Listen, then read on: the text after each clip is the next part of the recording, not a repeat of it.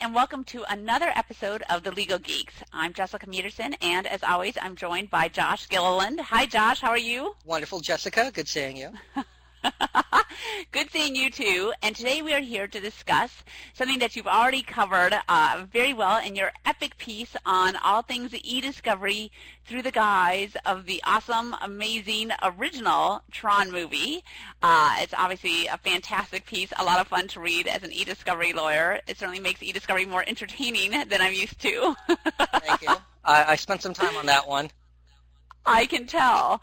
So tell me, just, you know, summarizing your epic post, how is Tron an e-discovery case? At its core, you know, it's a story of Flynn trying to find files that proved he made a video game and that his nemesis Dillinger stole them and took credit for it. And that's how Dillinger was rapidly promoted and fired Flynn from ENCOM that's at its core is looking for a smoking gun document, that email that shows I knew what I was doing, or the memo that said we knew the, the toys were defective and would explode with the children playing with them.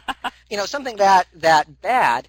And that's essentially discovery. And so this is a, you know, a 1982 movie that hit on wow. all the basic e-discovery uh, issues we deal with today. Wow, that is truly amazing. Yet another example of sci-fi really seeing what's ahead of us in the future, eh? Yeah, and they didn't realize what they were doing in 1982 and how it would impact uh, what it is today. So it, it's it's really fun, you know, to actually look at it through the e-discovery point of view.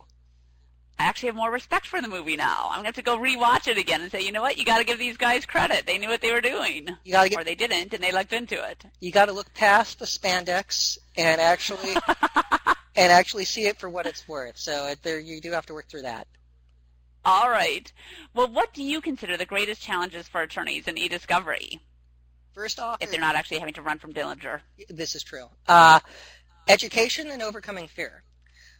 Lawyers frequently, you know, despite the fact they're using smartphones and tablet PCs and they, you know, they can watch video on demand, they understand that they're afraid of e-discovery.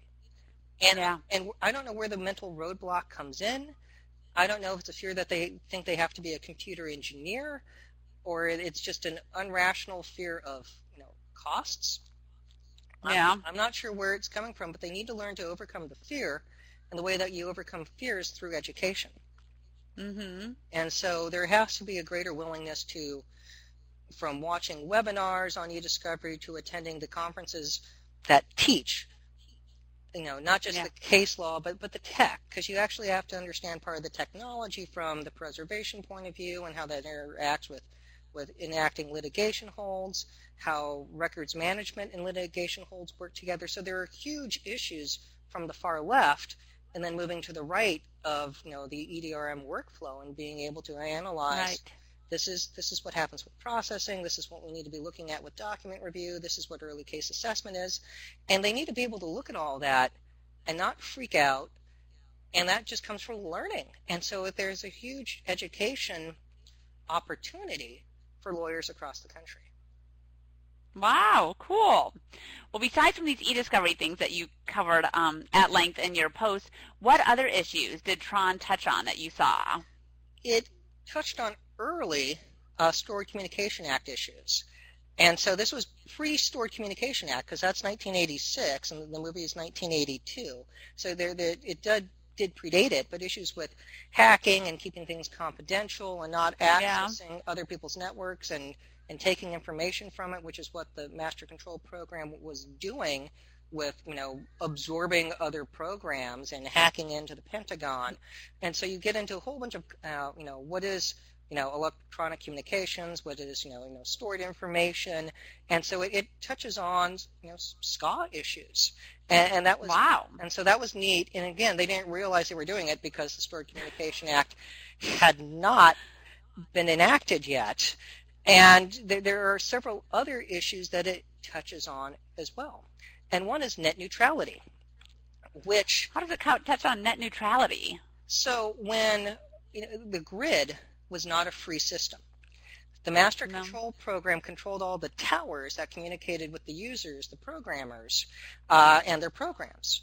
And so when you control that access of information, you're basically controlling the internet and who can access what, who can communicate with what.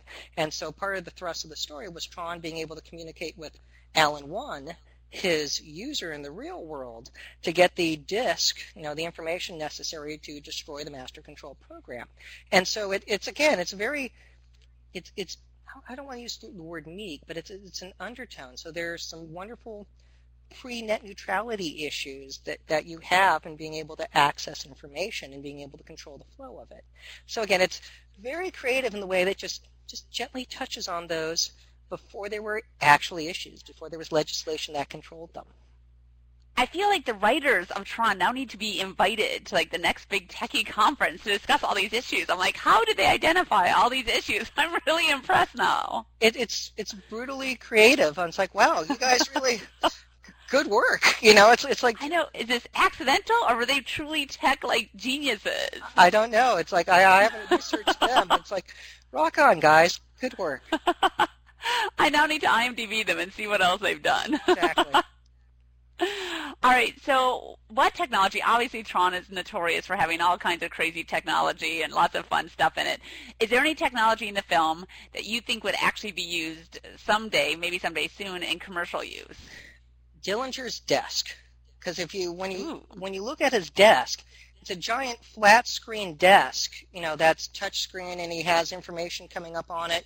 Granted, it's 1982 technology, so it's like you know that that DOS language. So it's like right. three windows, and but you know you look at the keyboard, it's like, hey, is that touch screen or is that just like built into you know to the, to the base of it?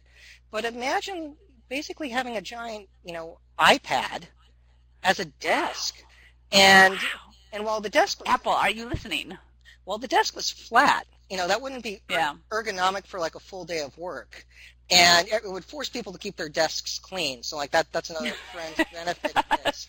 But Im- imagine being able to have a desk and it's at a slight angle. I don't know if that's 10 degrees or, or 30, whatever, you know, somewhere in there where it's going to be the best ergonomic view for you to be touching your desk and manipulating programs and files and either doing doc review or drafting things with with touchscreen capabilities, I think that'll be phenomenal because truly paper free too. I mean, especially if you're at an angle, you couldn't have paper on it anyway. But think how nice that would be to truly be paper free. You would ha- if, take document review. If you had a giant, I mean, like literally, you know, it's like a four foot yeah. wide monitor that's right on. You're right on top of it, and you're being able to interact with things and do your doc review and being able to zoom in and see things, or if you're doing word processing, or if you're working mm-hmm. on a mm-hmm. CAD file. I mean, the abilities that you would have with you know a monitor that big and combining it into the desk, I think would be pretty cool. So again, I don't know if this is. I don't know if anyone's actually tried that at any of the big tech companies. If, if somebody's like, "Well, we make these things anyway. Let's let's see what she's got." I mean, I'm bored. You guys want to try this? Who's crazy? You know, like it could That's be right. like go big, boys. I mean, it could, could be a lot of fun. So uh, lawyers and geeks everywhere are drooling right now at the thought of this desk. I I, I would love one. I mean, it's the I would too. It would you know be you know you could do it so it's good for your back, so you're not hunched over. And you know you could have you know everything's looking like it's in 40 point font because everything would be so big. I think that'd be a really neat way to interact with things. And uh, you, again, it has to be you know designed so everything's within your arm reach, but mm-hmm. it would be a mm-hmm. really neat way to you know to work on things. Well, Apple and Samsung, I'm sure, are both hard at work at their own independent versions of this right now. uh, that's another podcast. That that's another. That is another podcast. yes.